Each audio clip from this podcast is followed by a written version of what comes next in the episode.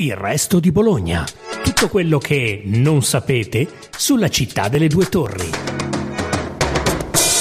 Buongiorno a tutti, sono Benedetta Cucci, giornalista del Resto del Carlino e questo è un nuovo episodio del podcast Il Resto di Bologna. Dovrete fare oggi pomeriggio sì. questo incontro qui al Modernissimo e vi stavate preparando sì. perché essere in un cinema così vecchio ma nuovo suscita emozioni e anche pensieri di un certo tipo. Cosa vi stavate raccontando? Ma io, io inter- in- intervisterò Marco eh, su, su, su come è nata la sua relazione con il cinema. Eh, su, sui primi film che ha visto, sulla, sulle prime sale, che cos'erano le sale per lui, cos'era andare al cinema e come il cinema è diventata la sua lingua. E, e poi gli, i maestri, quali sono stati i maestri, quali sono stati gli autori che in qualche modo hanno, hanno cambiato il suo, il suo, modo di, di, di fare cinema. Ed è un grande onore perché lui è grande maestro de, della storia del cinema ed è un grande onore aprire una sala cinematografica con una conversazione con un maestro. Quindi a queste domande il maestro Bellocchio... Risposto... No, beh, lui ha detto le domande che farà, lei invece... Io parlerò mia, un po' di ricordi, un po' di ricordi dell'infanzia e poi di tutta la mia carriera. Ma il suo primo cinema? Il suo primo L'ho già film? detto, il primo, il primo film non me lo ricordo, il primo cinema è il cinema parrocchiale eh, di, di, di Piacenza, del Sant'Antonino di Piacenza Dopo il catechismo si andava al cinema, la domenica. Naturalmente non sapevamo neanche quali fossero i film, però ce, ce li propinavano ed erano sempre film o di avventure oppure molto vecchi. Eh, oppure di santi. Eh. Questi che avete ascoltato sono Gianluca Farinelli e Marco Bellocchio, il primo direttore della Fondazione Cineteca di Bologna, il secondo regista e presidente dell'istituzione. Pochi minuti prima del taglio del nastro riesco a strappare un loro momento di intima amicizia che li riporta a un fare ragazzo che poi, quando diventi adulto e professionista, perdi per forza. Invece sono lì che parlano fitto fitto, tra battute e ricordi, sul red carpet permanente, nel foyer di questo nuovo cinema di oltre cent'anni di età vibrante di stile floreale che finalmente i bolognesi possono tornare ad ammirare, calpestare e vivere. Ci sono voluti dieci anni, con in mezzo una pandemia, la bolla edilizia, la burocrazia, il ripensamento totale di un teatro che ormai aveva perso la sua identità, l'impiego di maestranze formidabili, un maestro delle scenografie a guidarle, scavi, studi e tanti sogni da portare a compimento. Ma finalmente, il 21 novembre scorso, del 2023, alle 11 del mattino, sotto il segno dello scorpione, è nato il cinema modernissimo tra Piazza Reenzo e Via Rizzoli. L'oroscopo diceva: Potremmo dire che tutto quello che nasce in questi giorni sarà fonte di interesse. In effetti, dal primo giorno eh, in cui sono state aperte le prevendite online sul sito della Cineteca, tutti gli spettacoli dei primi dieci giorni di programmazione pensati come celebrativi, con l'arrivo di tanti ospiti speciali, sono andati a ruba. Wes Anderson, Giuseppe Tornatore, Jeff Goldblum, i fratelli Avati, Marco Tullio Giordana, Alice Alba Rohrwacher, Josh O'Connor, Mario Martone, Giorgio Diritti, Tony Servillo, che sarà in sala proprio oggi alle 19.30 a presentare L'oro di Napoli di De Sica, Paola Cortellesi, Enzo Dalò, che bella parata! Ormai qui a Bologna non abbiamo più bisogno di andare a Roma per vedere le star. E l'idea di chiedere ai grandi personaggi un film del cuore da presentare sul nuovo schermo ha anche permesso di scegliere più agevolmente un cartellone che se no era dura decidere per un film invece che per un altro.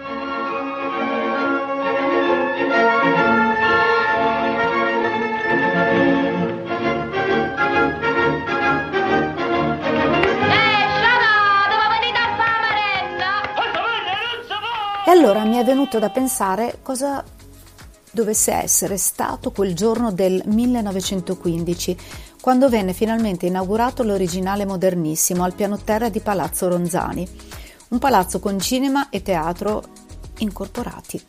Pazzesco. anche se poi la sala sotterranea, per via dei permessi speciali richiesti di tutti i lavori per la sicurezza, sarebbe stata inaugurata solo nel 1921. Ma il resto del Carlino, del febbraio 1915, scriveva il cattivo tempo e la stagione fredda non hanno per nulla ritardato l'esecuzione dei lavori per la nuova via Rizzoli. Il portico del palazzo del secondo lotto è ormai quasi ultimato e già iniziati i lavori che faranno sorgere accanto al palazzo Ronzani un altro grande palazzo. Anche nel palazzo Ronzani i lavori di completamento sono ormai quasi finiti. Le aule terrene saranno sede sontuosa di begli uffici e di magnifici negozi si annunciano, fra le altre, l'inaugurazione di una profumeria elegantissima e di un cinematografo vasto e moderno. Poi ho anche riflettuto sul fatto che un certo sconvolgimento che stiamo vedendo adesso per le strade nel nostro centro, coi cantieri per la nuova mobilità, la garisenda ammalata e altri aggiustamenti, forse non sono nulla rispetto alla rivoluzione urbana che i bolognesi vissero all'inizio del Novecento. Abbattimento delle mura, allargamento di via Rizzoli, sventramento dell'area del mercato di mezzo. Si abbatte Palazzo Lambertini e si gettano le fondamenta per Palazzo Ronzani che sarà in via Rizzoli dall'1 al 3, angolo Piazza Reenzo, il cui progetto definitivo viene approvato il 29 dicembre del 1912. Il teatro sotterraneo, dotato di un duplice accesso da via Rizzoli e da Piazza Reenzo, conta circa 2000 posti, ma viste le sue peculiarità architettoniche e strutturali, avrà numerosi problemi legati ai permessi e aprirà con anni di ritardo. La sala cinematografica del Modernissimo inaugura invece nel febbraio del 1915, quando ancora si stanno ultimando i lavori di rifinitura del palazzo. Il cinema, descritto dalle cronache dell'epoca come elegante e moderno, si trova al piano terra tra via Rizzoli, via degli Artieri e via degli Orefici.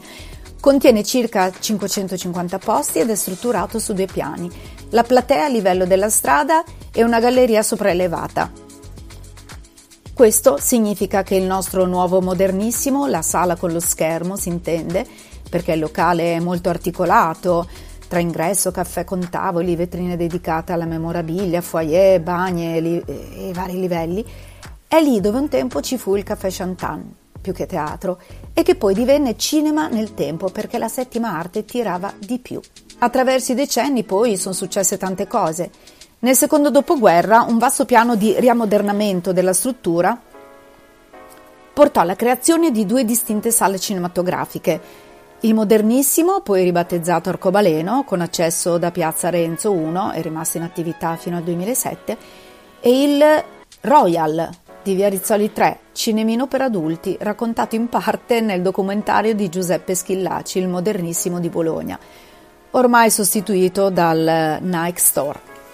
Nel 2011, eh, chiuso e abbandonato da tempo, il modernissimo, diventato arcobaleno, viene riaperto ed occupato anche con proiezioni dal collettivo Santa Insolvenza, dedicato alla protettrice dei debitori senza colpe, colei che rimette i nostri debiti in cerca di un dialogo col sindaco Merola sul tema degli sfratti, ma anche sulla questione di spazi della cultura che devono riaprire. Ci avevano visto lungo questi ragazzi perché 12 anni dopo il miracolo è successo. E tra ricorrenze che si inseguono, l'ingresso ufficiale al nuovo modernissimo sarà inaugurato proprio nel febbraio del 2024. Sarà in piazza Reenzo, epicentro dei cambiamenti urbanistici, storicamente abituata a rifarsi il look a ritmo di ruspe betoniere, dove in passato sono state innalzate le gocce sotto il governo Guazzaloca. Ci sarà qui ora una pensilina creata dal designer Mario Nanni che unirà il modernissimo con il sottopasso di Via Rizzoli, spazio espositivo, creando una metropolitana della cultura, come l'ha definita Alessandro Bergonzoni, riprendendo l'effetto underground. In effetti l'ingresso di grande funzionalità di cui potranno usufruire tutte le persone con disabilità o con limitazioni motorie segnalerà in superficie, con una struttura il cui disegno appare quello di una grande M, la presenza del modernissimo.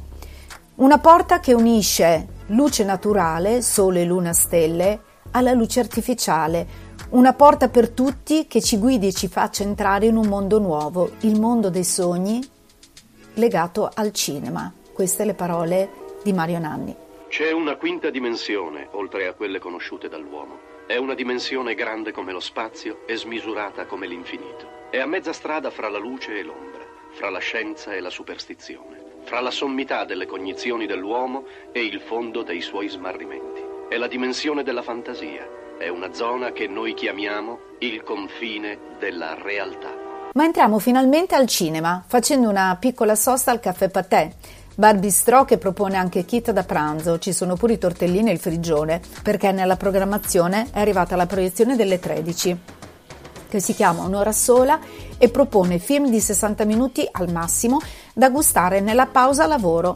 Noterete il bancone bellissimo, anche questo l'ha disegnato Mario Nanni, ispirandosi ai designer degli anni 50. L'intervento mio come direttore artistico della parte d'ingresso, della parte eh, che arriverà a giorni è quello di eh, aver fatto questa grande lanterna che copre appunto l'ingresso e poi tutto il percorso che porta al banco bar dove il banco bar è diventato un'opera d'arte ma ho voluto ricoprire e riscoprire quella, quella metodologia che negli anni 50 portava tanti artisti a dipingere le superfici di banchi bar no? Dove diventano dei, dei, delle pagine bianche dove poter dipingere una, una superficie che se no rimane inutilizzata e diventa solo decorata. Ecco, distinguere la decorazione dalla, dalla parte pittorica. E quindi questo sarà il grande, il grande evento. Un caffè e via, siamo pronti per l'esplorazione che ci porta a curiosare nelle mm, vetrine piene di memorabilia, tra i manifesti cinefili alle pareti, a cominciare da quello di Amarcord nella sua forma primigenia, di quadro di Giuliano Geleng del 1973, che dà il benvenuto nel foyer.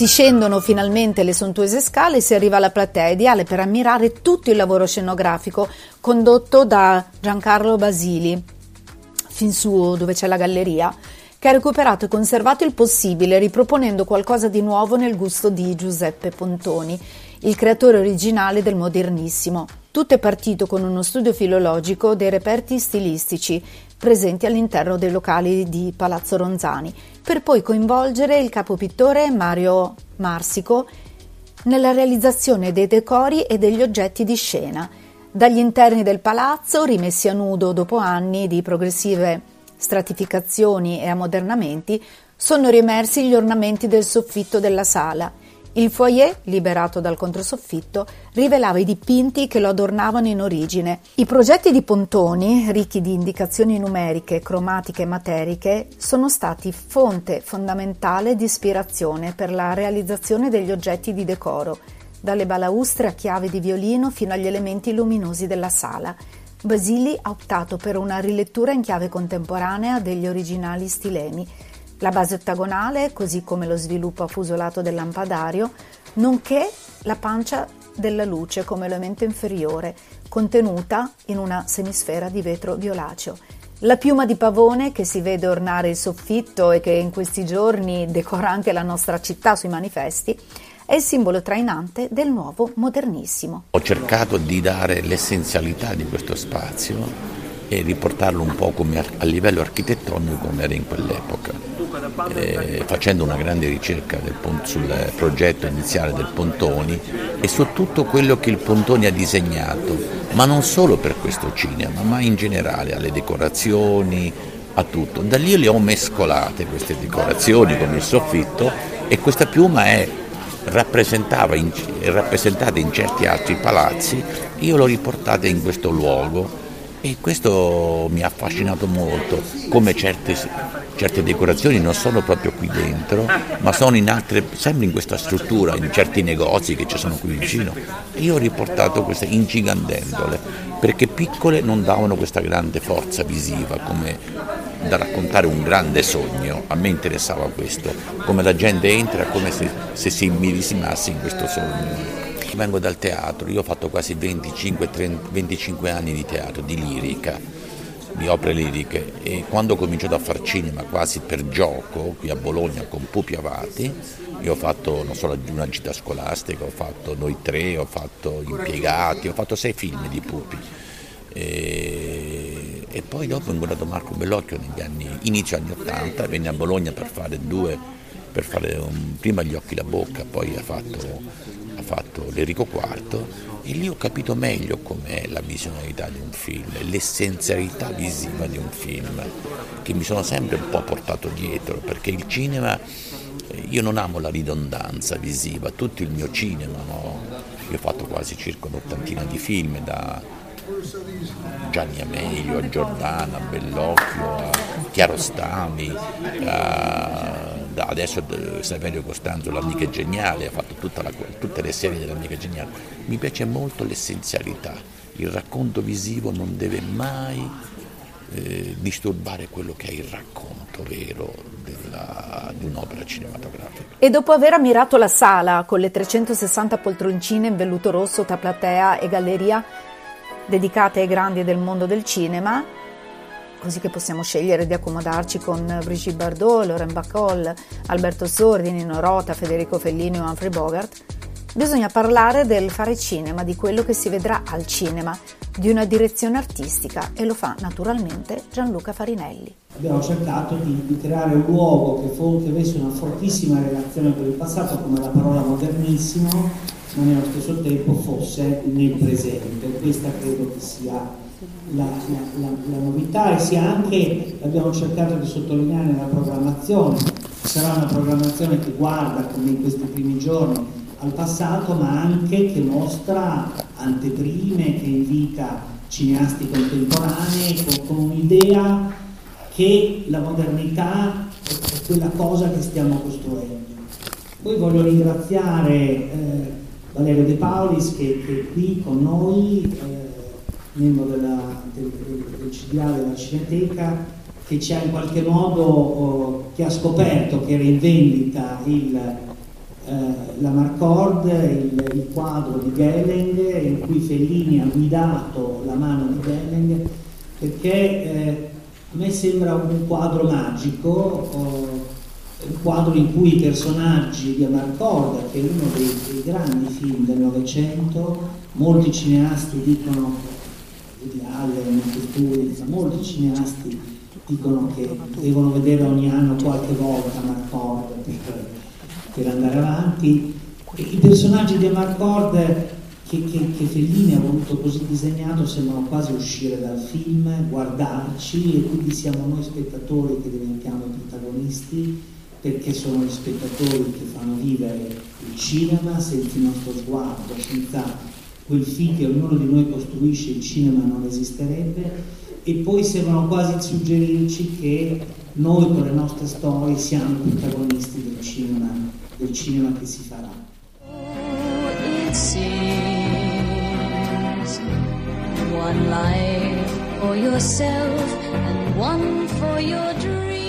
Grazie per averci ascoltati. Seguite ancora Il Resto di Bologna, il podcast della redazione del Resto del Carlino.